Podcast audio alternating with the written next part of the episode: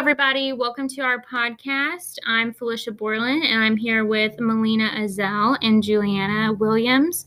We will be discussing our civil rights briefing.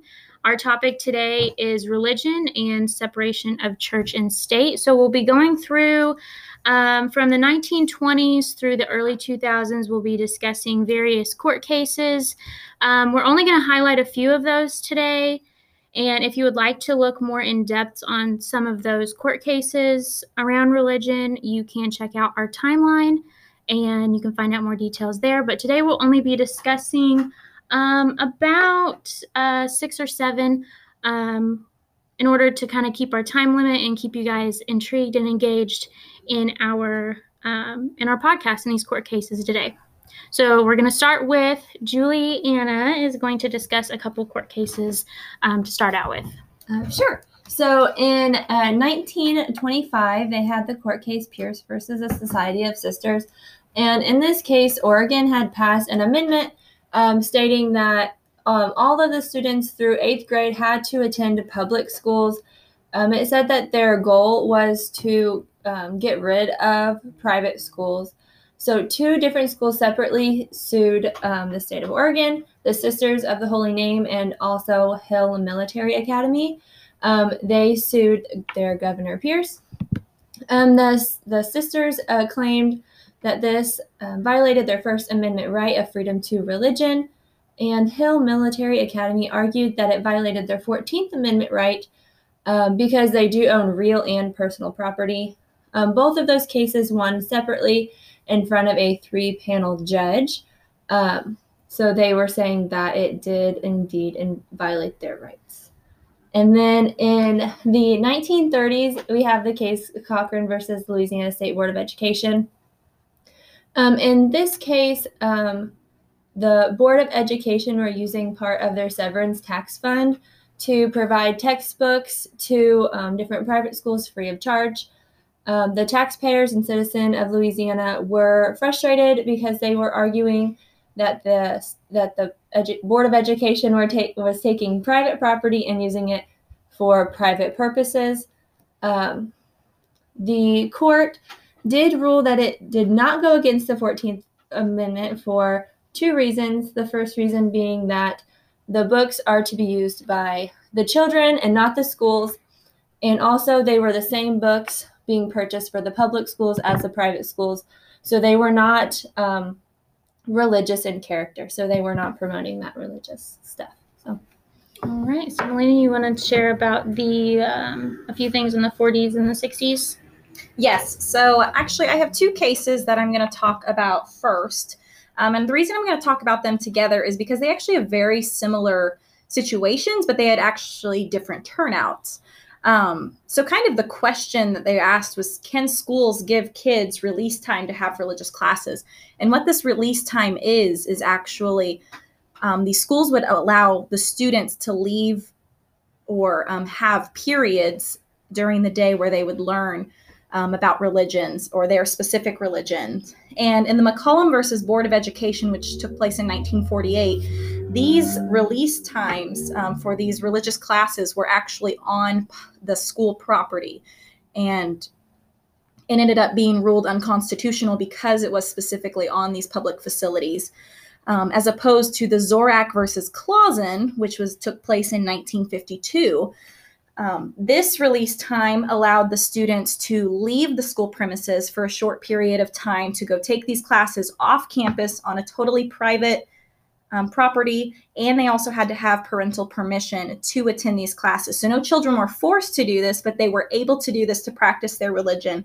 And this this case was actually seen as okay and perfectly constitutional because it was taking place on private par- property.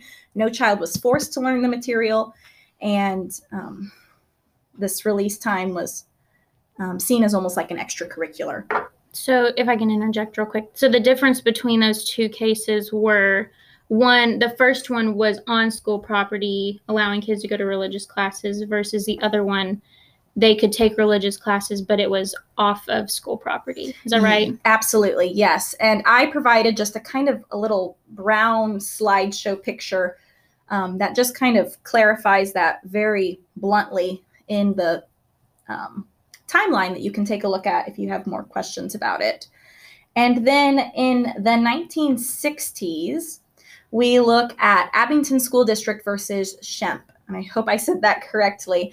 Um, this was this took place in Pennsylvania, and it was required. There was this Pennsylvania law um, that the Bible was supposed to be read every single day, and the law actually stated that at least ten verses from the Holy Bible should be read without comment at the opening of each public school day and any child should be excused from the Bible reading or attending such Bible reading upon the written request of a parent or guardian. So, if we go back, which I'm not going to talk specifically about the Engel versus Vitale case, but you can go back and look at that in our timeline. They had ruled that prayer in public schools interfered with the Establishment Clause. So, this uh, this case, which forced teachers to read the Bible in the middle of school, also um, they agreed that it interfered with the Establishment Clause and also the Free Exercise Clause. So, in an eight to one decision, the Supreme Court determined that reading the Bible in a public school is unconstitution, unconstitutional and in violation of those two clauses. So that's kind of all I have about those two. Okay, cool. So I'm going to go on and talk about a couple things that happened, or one that happened in the 70s, one in the 80s. Um, these are with a couple to or a couple different um, kind of diverse groups. The first one is the 1971 court case with Wisconsin versus Yoder. So to kind of historically set up the time period at this time, Wisconsin had a law that stated that students all students had to attend school until they were uh, 16. Well, there were three Amish fathers. It was Jonas Yoder, Wallace Miller, and Adin Yutzy, I believe I pronounced that correctly. Um, they were actually all prosecuted um, and fined for truancy because they refused to send their 14 and 15 year old children to high school. So they had attended through eighth grade, but um, they did not want to send them on to high school. So it went to court, and on May 15th, 1972, um, the court had analyzed the Amish religion, and they had basically concluded that due to the Amish attitudes, values, and lifestyles, that um, that it was basically justified that that the kids were fine not going to the high school that it would kind of the high school would interfere with their attitudes values and lifestyle so the court concluded that um, the students would be receiving a vocational education at the home and so um, you know with trades and, and different skills and such so that was going to be kind of their secondary education but the court did conclude that the state law with wisconsin was um, in violation of the First Amendment right. So the um, next case is in the 1980s. It was um, what was exactly 1980 was Palmer versus Board of Education.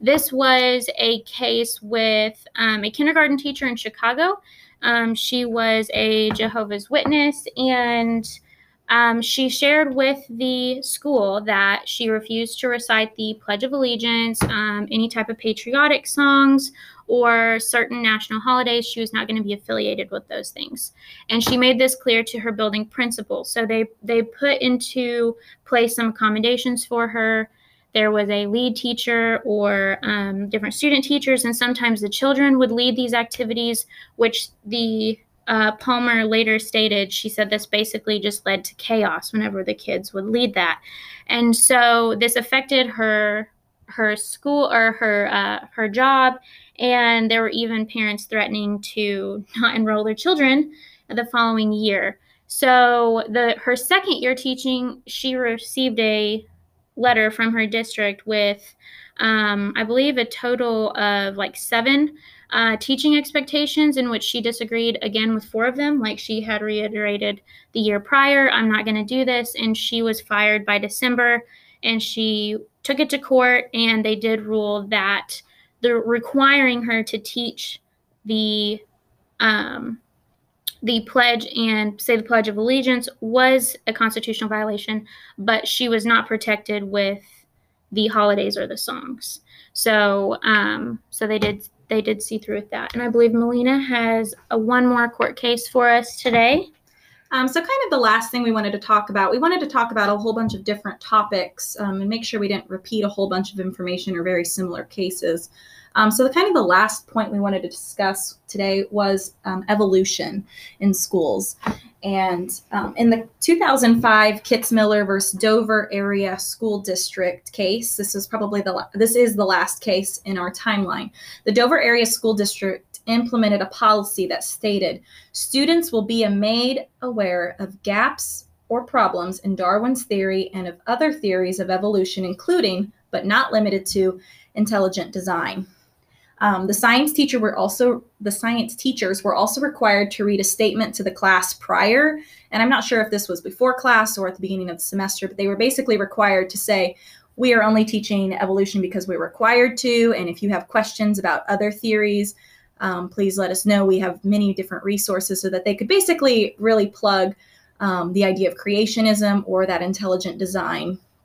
And this was obviously um, an issue for um, many parents and parents and teachers actually both sued the school district for promoting those religious teachings such as intelligent design um, we have they ended up doing the endorsement test and the lemon test both on this um, specific court case, and it was determined that they had failed and that it was a violation of the Establishment Clause. But there are plenty of other evolution types of cases where the schools were actually trying to force creationism in the schools.